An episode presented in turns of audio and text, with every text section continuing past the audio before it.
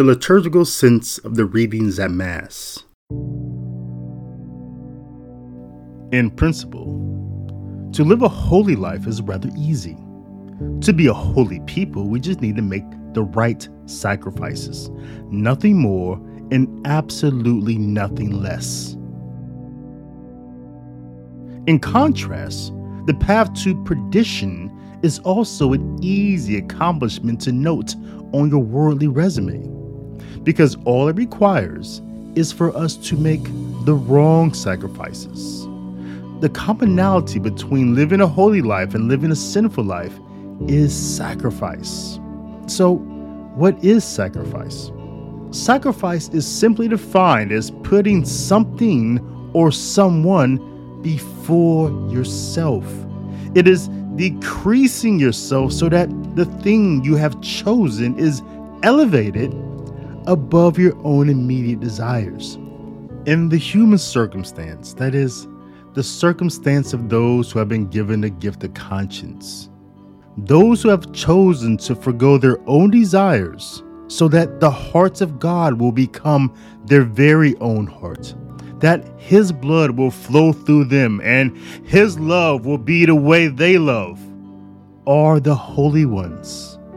In this way, the holy ones are those who imitate Christ Jesus in the very narrow sense that He became like us our hearts became his heart.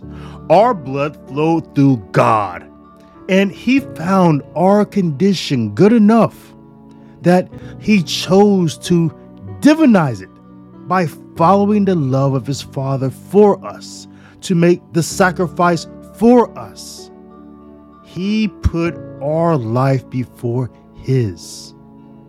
In contrast, those who have chosen themselves elevated themselves or elevated their own desires and passions above God have chosen to have as their portion something less than God, which is an astounding confession in itself. Rather than imitate the sacrifice of Christ Jesus, they chose to imitate the sacrifice of Pontius Pilate in a Jewish religious establishment, who put the needs of their own safety, wealth, and status above the will of God. The, the truth about the death penalty given to our Lord was that it was the climax of the sin of idolatry, making ourselves a God and placing ourselves above God Almighty. What we learn from the crucifixion is that idolatry only kills the lesser God because it detaches them from Him who is the very source of our life. Do not kill yourself in this way by being an idolater. And if we were to ever wonder what the fruits of sacrifice are, that is, the fruits of consistently putting Christ Jesus first, not last, the readings for the Pentecost Mass during the day comes in to enlighten us about that very thing. In the first reading from Acts chapter 2 verses 1 through 11, the text informs us what putting our Lord first looks like. It says, When the time for Pentecost was fulfilled, they were all gathered in one place together. That is, they were anticipating the Lord, which is the right demeanor of a person who is putting another needs before their very own. If you ever had the privilege of tending to the needs of a sick or a handicapped person, you understand well this service of anticipating, waiting, and putting yourself second to them. This is what those who were gathered in the upper room were doing. They were anticipating the Lord. And because they were anticipating, they were open to receiving whatever labor was going to be assigned to them. And suddenly, there came from the sky a noise like a strong driving wind, and it filled the entire house in which they were. Then there appeared to them tongues as of fire, which parted and came to rest on each of them. And they were all filled with the Holy Spirit and began to speak in different tongues as the Spirit enabled them to proclaim.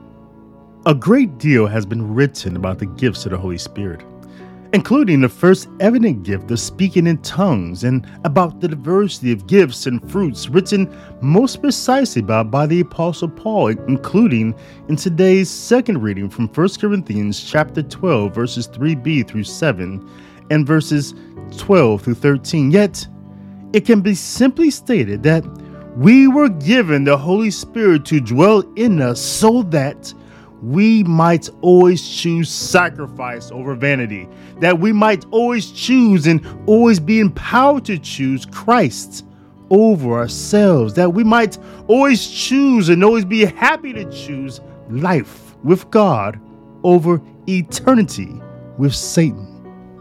In this way, the indwelling of the Holy Spirit is the hope of David and the prophets who prayed for this day when they might be able to always rightly anticipate God. Psalm chapter 54, verse 6. God is present as my helper. The Lord sustains my life. Psalm chapter 121, verses 1 through 2. I raise my eyes toward the mountain. From whence shall come my help? My help comes from the Lord, the maker of heaven and earth.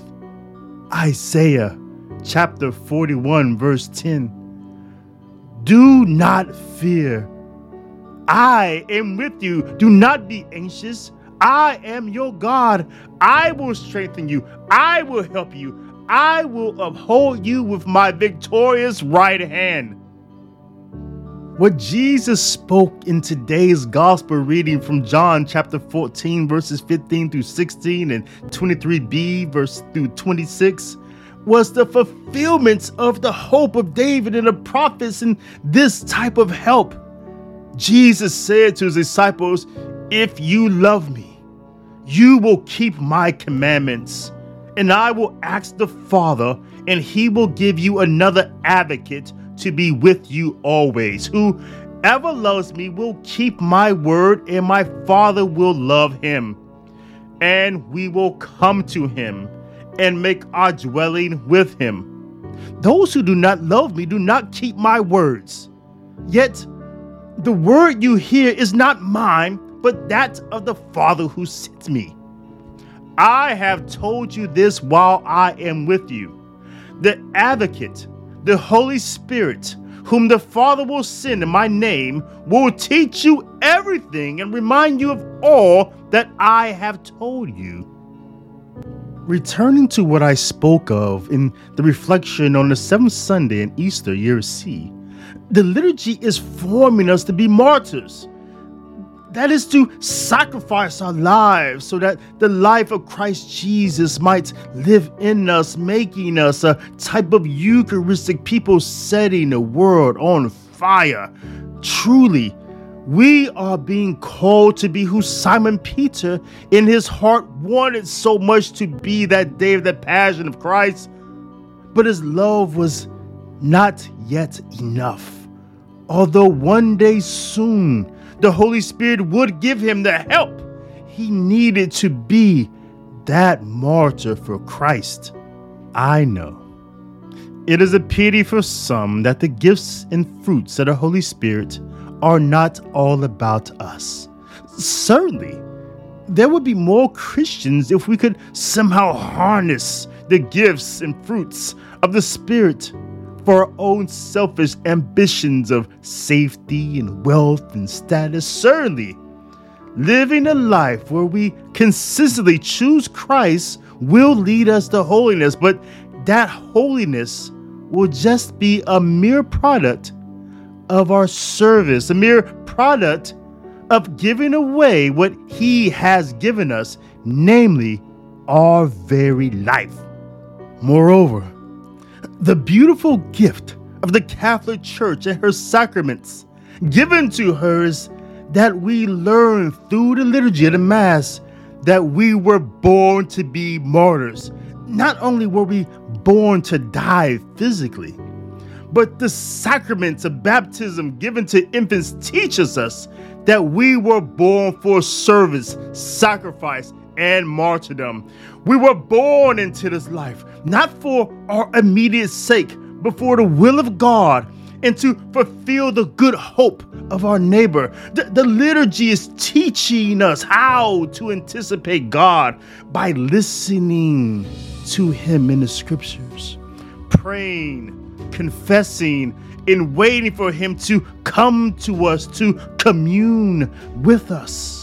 The liturgy is teaching us that the help from the Holy Spirit comes in many ways but that universally it comes through the sacraments the sacraments of initiation, baptism, confirmation, Holy Eucharist are there to help, empower, and equip us to make the right sacrifices. The sacraments of holy matrimony comes to help and empower us and equip us to sacrifice our life for the betterment of our spouse to put their needs before our own. The sacraments of holy orders helps and equips the priest and deacon to be at the service of the people of God. The sacraments of healing, penance and reconciliation, and anointing of the sick are there to help make wounded people better, to help wounded people get well enough to go back into battle and to sacrifice again, to try one more time to be martyrs.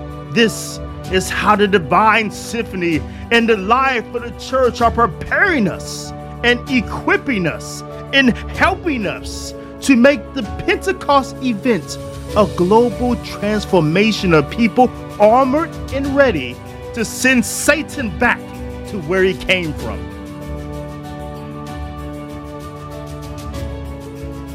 This is just one way how the readings at Mass this Sunday connect to the liturgy and how the liturgy is forming us how to live our lives in the world. Be in the world which you have received through the liturgy. I am David L. Gray. Visit me online at davidlgray.info for more content and context about the liturgical sense of the scriptures.